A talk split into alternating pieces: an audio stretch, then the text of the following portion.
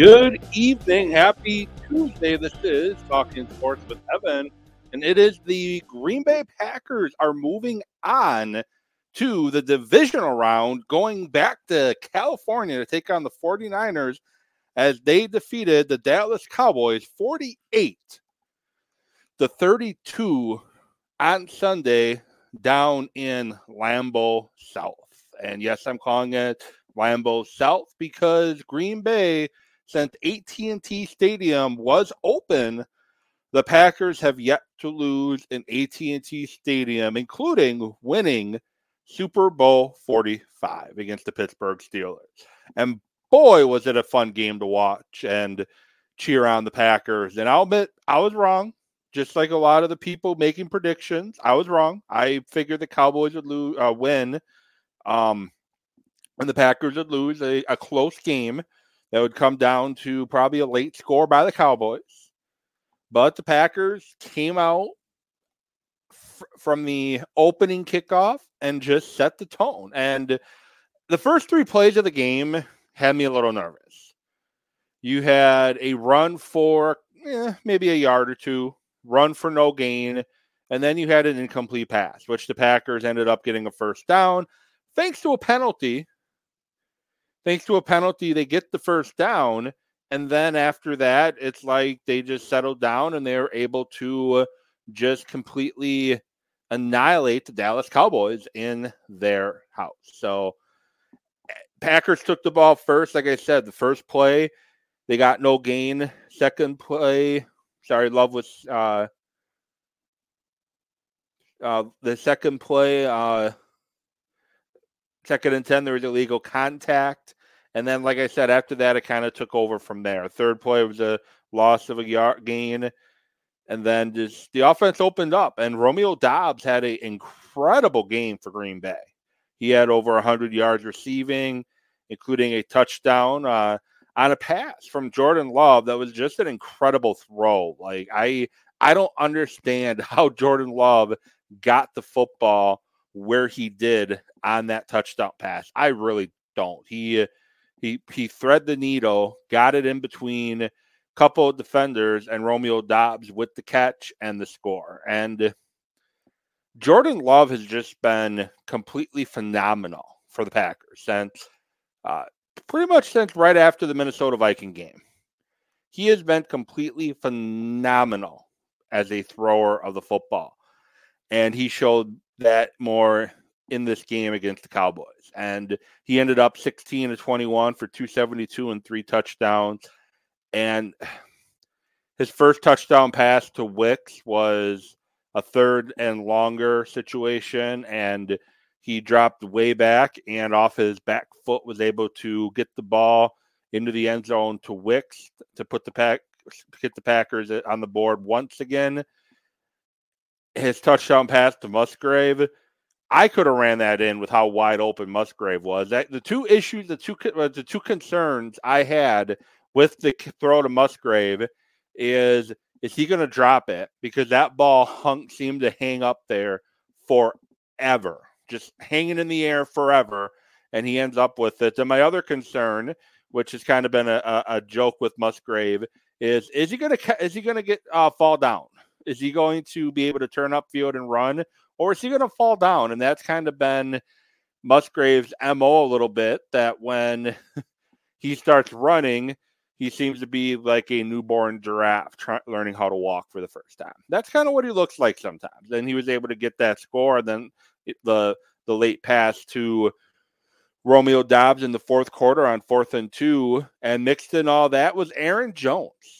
21 carries, 118 yards, three touchdowns, long of 27 and you can add to Aaron Jones a catch for 13 yards that helps set up a score. And you want to talk about uh, the the Packers owning the Cowboys. Aaron Jones owns the Cowboys now.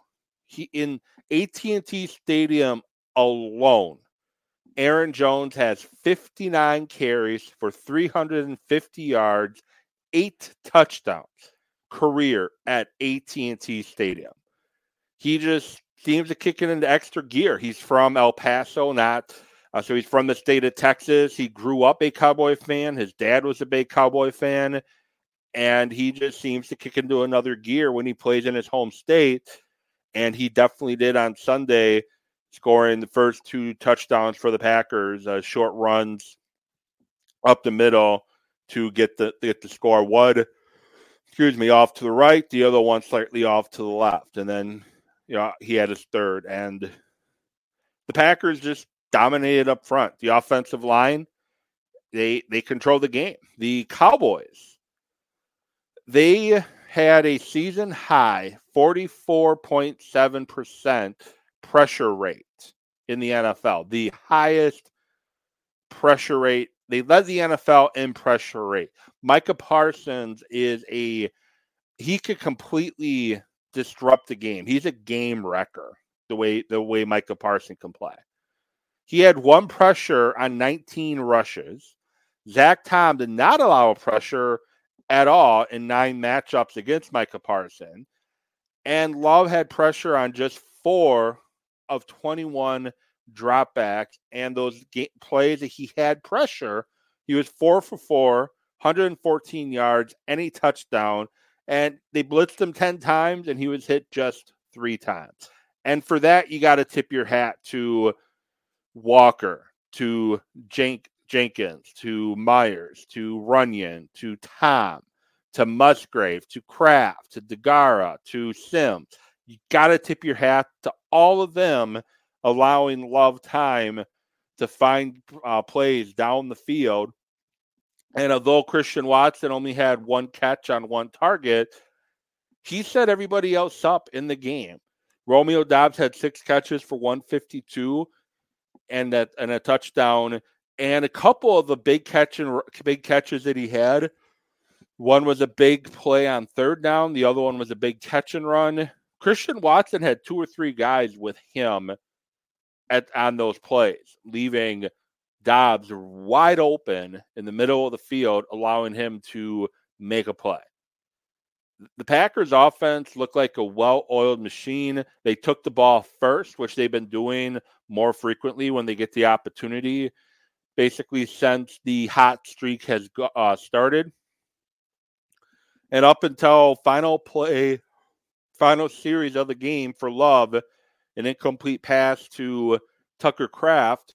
Love had a perfect quarterback rating and his QBR was a 99.3, one of the highest QBRs that's been recorded. So kudos to the Packers offense who just completely took control of the game from the opening kickoff and just dominated. And anytime the Packers offense needed to answer because the Cowboys scored, Cowboys scored a field goal out of the locker room to make it 27 to 10. Uh, looks like the the, the game might be starting to turn. The Packers score quite easily. They ended up with 14 points in the third, and then the late touchdown pass to Romeo Doubs, which put them up 48 to 16. And the Cowboys had two late scores. And you look at the score, if you just look at the score, you don't think that the game was as dominant as it actually was by just if you look at the box score you think it was a game between two evenly matched teams. And in reality, the Packers dominated. The Packers completely dominated this game. And take the score out of there because 16 points was pretty much in garbage time. The Packers they, uh, just controlled the game. Defensively, it looks bad, giving up 32 points. Romo had five, well, four, 403 yards passing. Cowboys 500 yards of offense. CeeDee Lamb 110 yards receiving on nine receptions. 17 targets to CeeDee Lamb, though. The Packers got in CeeDee Lamb's head, in my opinion, fairly quickly in this game. They they were physical with him. They kept throwing different guys at him. Uh, uh, Valentine did a great job containing CeeDee Lamb. And there was v- numerous times you could see Dak Prescott and CeeDee Lamb chirping back and forth at one another. Prescott unhappy with something CeeDee Lamb did, maybe a bad route, maybe not running a route as hard as he should have. Whatever it was, you just constantly saw that chirping back and forth. And the Cowboys looked uncomfortable for pretty much this entire game. They looked extremely uncomfortable and they just couldn't sustain really anything at all. Key- Keisean Nixon had a huge sack on third down. Cowboys are just at the fringe of field goal range, probably within field goal range if it's a if if Dak Prescott is smart and just throws the ball away. Instead, he tried to beat uh, Nixon to the corner, and Nixon got a sack and put them. I think it would have been like a 59 yard field goal. Then they took a delay of game and punted. Nixon had a great game. I think Quay Walker had a strong game.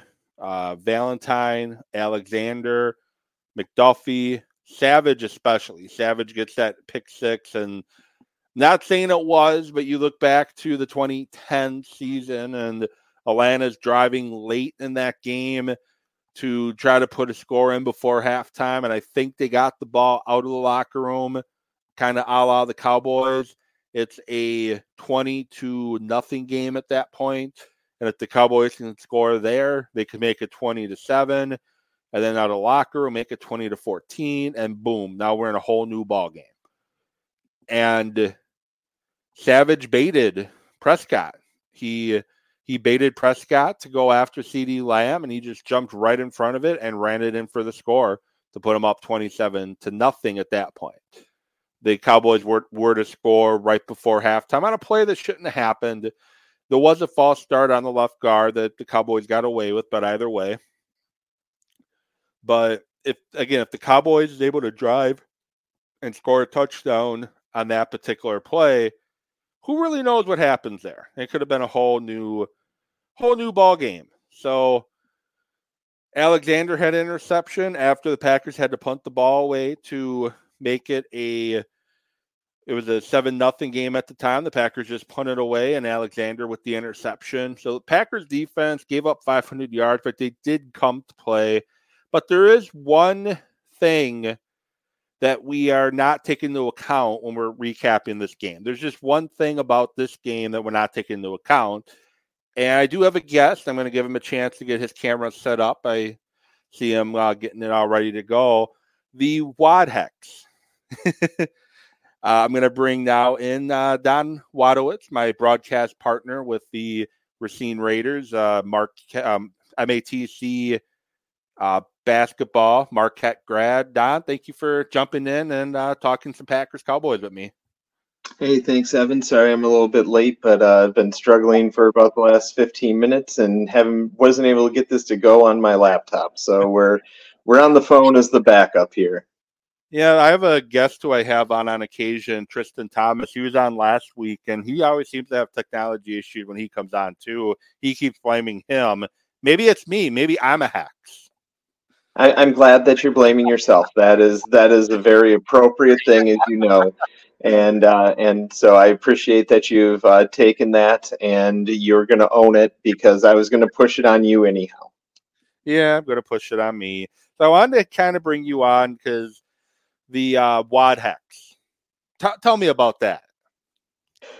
yeah, yeah. So it was it was kind of funny. Um, you know, start of the NFL season. I don't even know how many weeks in. I'm kind of looking at all the teams that uh, that are, or a lot of the teams that are just really kind of sucking, including including a couple that we expected to do decent, right? And then I'm sitting there going, man, you know, I've been to Cincinnati this year. I've been to the DC metro area, been to Baltimore, been to Phoenix, but you know, been to all these places and all these teams are just doing terrible. So I'm like, wow, there must there must be some Wad Hex. I, you know, the Bears were doing were doing terrible, which was we are happy about.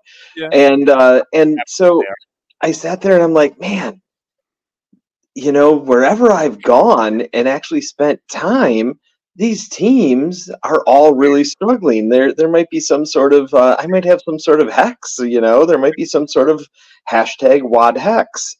And so I'm on one of my travels and I land for a layover at Dallas Fort Worth Airport.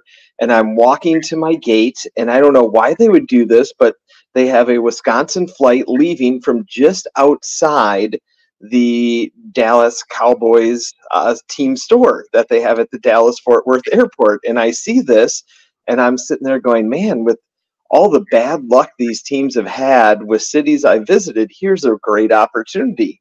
so I created, as you saw, a short little, you know, like what, 20, 30 second video uh, talking about, you know, I'm somewhere special and uh, with how the WAD Hex has been going. I'm really looking forward to this next Hex. And I, I kind of uh, tilt up and you see the, the logo behind me for the, for the store. Well, what the next two practices the Cowboys end up having injuries, which you never wish upon anybody, right? So I talk about the WAD Hex. Then the next two practices they have injuries. Then they go to Phoenix to play the Cardinals, a team that they should have wiped the floor with, and lo and behold, they lose. So now I really start because you know one of my favorite things is taunting Dallas fans and so I sit there and uh, and I really start letting go with it on on social media and and offering to remove the hex if they if they Venmo me because their fan base are are the most gullible in in football if not all of sports that buy into the America's team marketing ploy. And nobody actually paid unfortunately. So apparently I'm I'm not a very good marketer uh, very sucky because of how much they buy into all this stuff. But I keep doing the WAD hex and at certain points in time, and and it seems to be working. And um, lo and behold, we get to the Green Bay Dallas game on on uh, on Sunday, and and I said, you know, no more, no Venmo, no win. You you had your chance to Venmo me. Now that's done, and now it's going to be a Packer victory because you allowed the WAD hex to live on. And what do we have?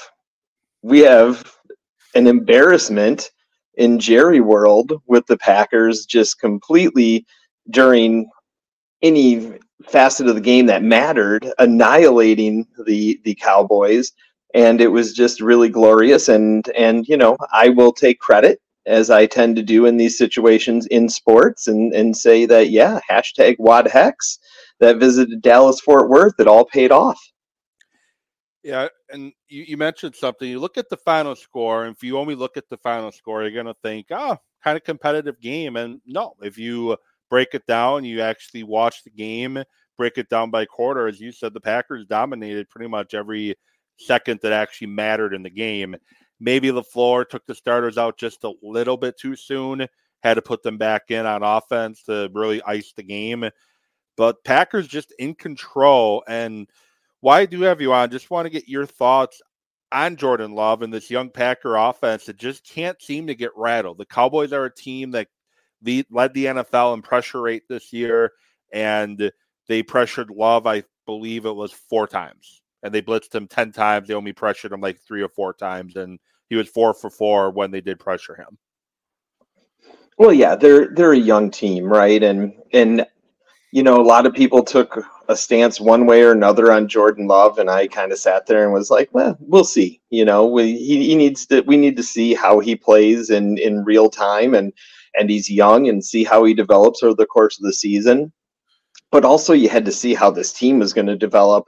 The Packers, for a long time, have been blessed with a really great offensive line, and you have a pretty young offensive line now, with the exception of Jenkins and you talked about limiting those pressures and and one of the things that i saw was zach tom uh, you know didn't allow uh, a pressure in the game and that is that's huge coming coming from his role and his position and and where he is in his career trajectory and then just you know i think i think love has talked about it pundits have talked about it but you saw Dak Prescott on the on the pick six, right? There was a conversation between him and CeeDee Lamb right before that throw. You just knew the ball was going there. Packers just read it. They knew that the ball was going there.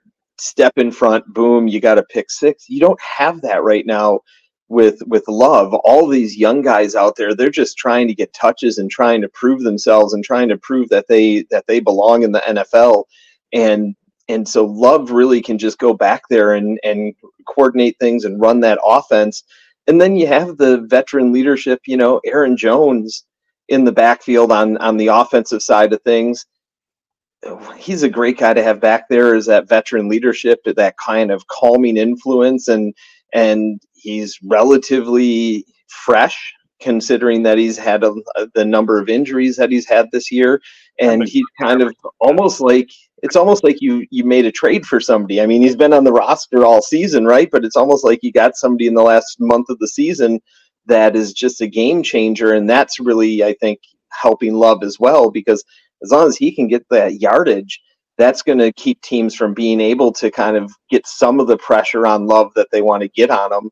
And you don't know what receiver to cover. You can't focus in on one guy. Who are you going to put your best corner on to to shut down? You know, you don't you don't have that guy with the with the Packers, and it seems every game one of those young receivers, somebody new in that receiving core, steps up and and that's just something that has been really effective for the Packers this this season or the second half of this season and and hopefully that continues. I don't like the matchup with San Francisco. That's why I'm really enjoying this this last victory. Um, you know, I kind of like the matchup against Dallas. I, I, I, think I told you all week I was calling for 38 31. I thought the Packers were going to pull that game out.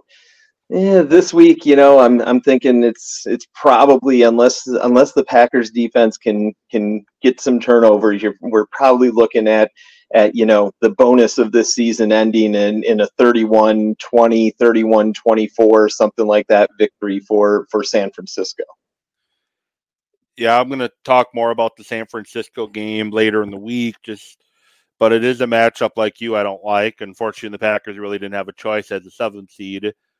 But I, if they play like they did against Dallas, I think they're young enough to not know any better. I think it's possible that I could see them pulling out the game. The uh, first, they were two and five at one point, and they looked extremely unprepared every week. The offense was kind of in the in, in sludge. It seemed like receivers running bad routes. They're on top of each other, drop passes, love throwing interceptions, and then it, all of a sudden something just clicked.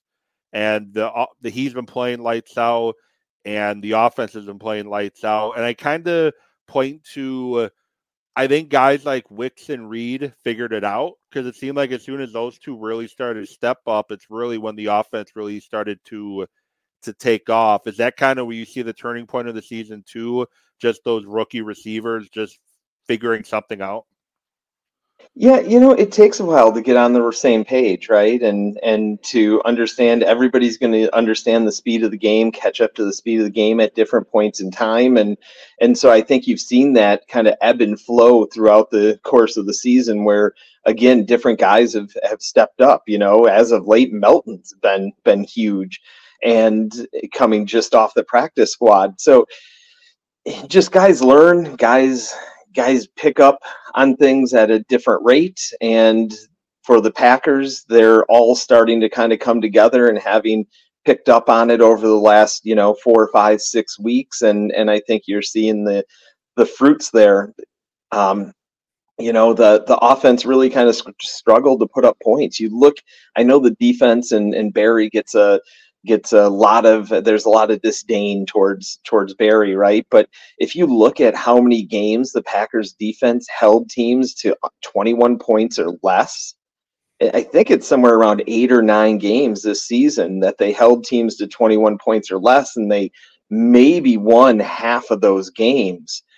And that was on the offense while they were trying to get things together early on. So you're talking about a team that really, you know, could have had a couple more wins coming into coming into this postseason, but everybody, I well, most people saw them as young, a youngest team in the playoffs ever, right?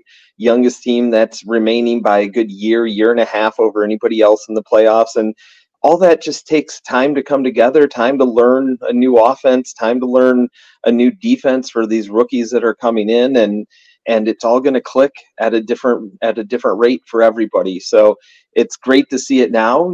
one of the great things about the NFL is you look past in time, you have a lot of six seeds, five seeds that have won the Super Bowl because they just started to click. They got hot at the right time, they got healthy at the right time and those are two things that you are seeing with the with the Green Bay Packers and it comes down to turnovers I think on on Saturday night. If if they don't turn the ball over they have a chance in the game against San Francisco. If they if they all of a sudden start to turn the ball over that that game's going to be going to be done pretty early. Yeah I want to kind of get to the Cowboys here. It so 95 was the last time the Cowboys won the Super Bowl. Barry Switzer, the coach, but in reality, it was Jimmy Johnson's team. They won back to back with Jimmy Johnson.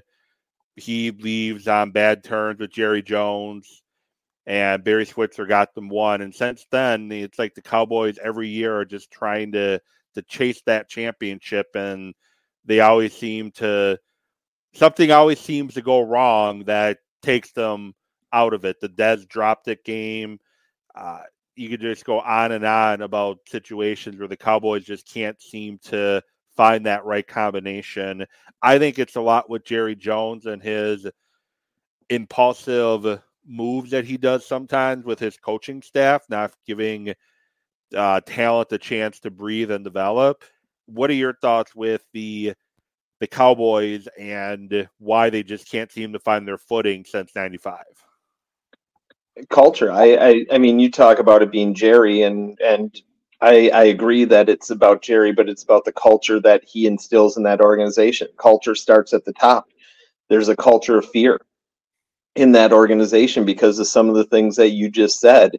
And when there's a culture of fear, it's hard to perform at your best. And when the stakes get raised and you're in a culture of fear, it that's what's at the forefront of your mind. It's not about let's get to the Super Bowl, let's win the Super Bowl. It's like, what if we do end up kind of, uh, you know, laying an egg and, and losing here? What's going to happen? Or what if we don't play well?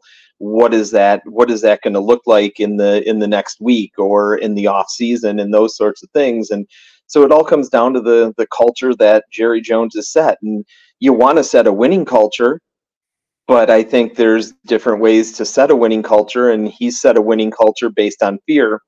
You don't perform, you're gone in many ways, and that plays in people's minds. You're you're maybe not fully thinking about what's in front of you. You're thinking about the what ifs. And so I think that has a lot to do with it with this Dallas Cowboys team. I think you can point to another team in this playoffs. We talk about culture. Uh, the NFC North champions finally for the first time in 30 years. To me, it always seemed like they were trying to chase uh, somebody else's culture. They've tried it the Patriots way, they tried it this way, that way, and it's like they finally realized we have to build something ourselves. And I'm, I'm kind of, I was kind of kind of stealing this from listening to the radio on the way back from work on Sunday. They were talking about the the Lions didn't really have their own culture. They wanted to be somebody else, but now they are their own, and it's paying dividends. In year three of Campbell, here they are in the divisional round, get to host the playoff game at home for the, uh, I think, the first time ever in back to back weeks. Yeah, you know that's a great example with the Lions uh, and and what Campbell has developed there um, you know they they just they could never just quite find it um, you know i think wayne fontes was was kind of the closest that they came to what a lions culture might be.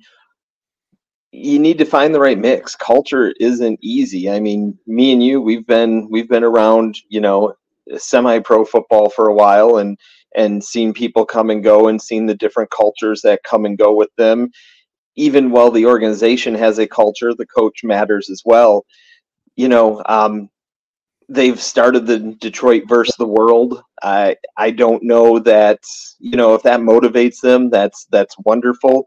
I see pluses and minuses to that sort of mentality because it still leaves to me that you're thinking about the things that are outside of your control and what might happen, what referee call might you know spoil a game might cost you a game those sorts of things with that mentality but they need something there, and and if that's a starting point, that's great. Uh, the fans have rallied around that, and so you know you got to give them props for that. But yeah, uh, that's something that Detroit just really hasn't had. When you think about teams and you think about you know the organizations that are there the Lions are just kind of an organization that that you know it was rudderless in the water for for so many years, and now they they have somebody that has a vision, that has a passion, and unlike in Dallas, they're letting they're stepping aside the ownership and is stepping aside, and they're letting him just run with it, and it's paying dividends for them. Um, you know, we'll see with uh, we'll see if they ever run into a bump in the road what what that looks like and are they going to be quick to make a change at some point in time if something ever goes awry? But for now they've got things rolling. Campbell looks like he was a great fit. They found a great hire. They found somebody passionate and somebody that can really uh, that's really been able to work a positive culture into that organization. And that's what i believe it's seven teams because i know the patriots filled their job seven teams have to make that decision. The Titans got rid of a culture guy in Vrabel, which was quite surprising to me. I know the past couple years haven't gone the way they wanted to, but to me, that's kind of a not a smart move getting rid of him. And my big expression has been the past couple years is bad teams stay bad for a reason. And it's usually because they botched the importance of hiring a head coach. The Raiders did it when they brought uh, Josh McDaniels in when they had a guy the players loved and who's now in Green Bay. Now there's Antonio Pierce, who the players seem to love, but is Davis going to make that right decision? Jacksonville hired Urban Meyer. So I think there's seven teams that now have to realize that they need to get this head coaching job right or they're going to stay continue to stay bad and look at the Packers, their culture I know there's new president, new general manager, new coach, but everything they do pretty much stems from Bob Harlan and Ron Wolf on they we're going, you know, uh, other than the Ray Rhodes year, we're going to stay patient and we're going to let guys develop and we're not going to rush to judgment on people. And it's been a bad thing at times because maybe guys have stuck around one or two years too long. Dom Capers, but I think culture, you nail it right on the head, is the teams that are successful for very long periods of time, they have it built in and they don't tend to deviate from it, even when they make, make new hires. Yeah, you know, they have a mission, they have a vision for the organization. And you look at not just Green Bay, but Pittsburgh, they're they're another good example of a of a team that doesn't, you know, that that has that patience. San Francisco, another team I think that over time has had a whole lot of patience and, and ingenuity. So you look at those types of programs that are that are consistently towards the top. Um, New England, you know, that was that was a special case. Um, you know, uh, I, so I, it'll be interesting to see where they go. The the kind of post Brady New England is kind of the pre Brady New England. So um, that's a that's a special case there, and it'll be interesting to see what what happens with the with the Patriots over the next five to ten years. But Pittsburgh, Green Bay, San Francisco, those are all programs that are perpetually winning. And when you look at it, they're they're patient. They're not quick to change coaches. They understand the gravity of the decisions as far as coaches, head coaches, and as far as general managers and they really weigh that against what their organization is is about and they make the hire that's appropriate and sometimes you're going to have duds uh, but you know for the most part all three of those organizations have remained pretty close to the top and have had a whole lot of success during you know the past 30 years plus if the packers have truly hit on jordan love and i i say that the for Jordan Love, it's going to become a matter of how does he adjust to the adjustments. Like teams are going to make adjustments on how to attack him. How does he adjust there? I think the Packers are a very good, good and interesting case study because it's been three separate quarterbacks, three different head coaches, and three different general managers since Ron Wolf took over as general manager in the early '90s till now, and they've they've hit on uh, you know one potential franchise quarterback Wolf hit on one. Uh, Thompson hit on one, and now it's looking good for Gutey right now. I think a case study needs to be done if Love does continue to be the Love that we've seen the past what six, seven, eight, nine weeks, whatever that time frame's been. Yeah, you know, time will tell, but yeah. it, it's it's you know it it is interesting. Um, it, it's kind of high risk, high reward because you don't know what you have until the guy gets out there and really gets an opportunity sometimes, right? You see him in practice, but I mean, Craig Nall was a tremendous practice player. It didn't it didn't correlate onto the field in game action. So you really don't fully know what you have until you get him out there. So now you've spent three, four years developing a guy to be your next person. You've had that patience. But if that doesn't pan out at some point in time, well, where are you at? Now you're scrambling in some ways, just like many other teams are, to kind of find that guy. Thankfully, you know, as a Packers fan for the Packers, it's worked out twice, and and the third time is is showing promise here as well. Well, I want to say thank you for uh, coming on and spending a little bit of time. Uh, we'll talk a little bit off there when we get off, but I just want to say thank you for for coming on and letting us know about the WAD Hex. And is there any way you can uh, get out to San Francisco between now and Saturday? uh, you know, people can Venmo me, and I'll, I'll I'll book a flight. I don't know how how expensive those are. You know, the other thing is I don't really have a hatred for San Francisco, so I don't know if that would correlate well to a to a hex. I I might just be going through the motions a little bit there. Well, did you have a kind of hard to hate? So did you have um, hatred for Cincinnati though when you went to Cincinnati? That that's true. That, but I didn't go with the intent of a hex, you know. So, so that there, there's a little difference there, right? So, I'm I used to be much more superstitious than I am now. I still have some of those superstitions, but uh, um, you know, the I'm the WAD Hex can can live on. I'm I'm going to take all the credit for the win for sure. Yep, definitely. Well, thank you, and uh, for those watching, listening, I'll be back Thursday to preview Packers San Francisco and give my prediction on that game. Have a great rest of your night. I'll be back at you on Thursday.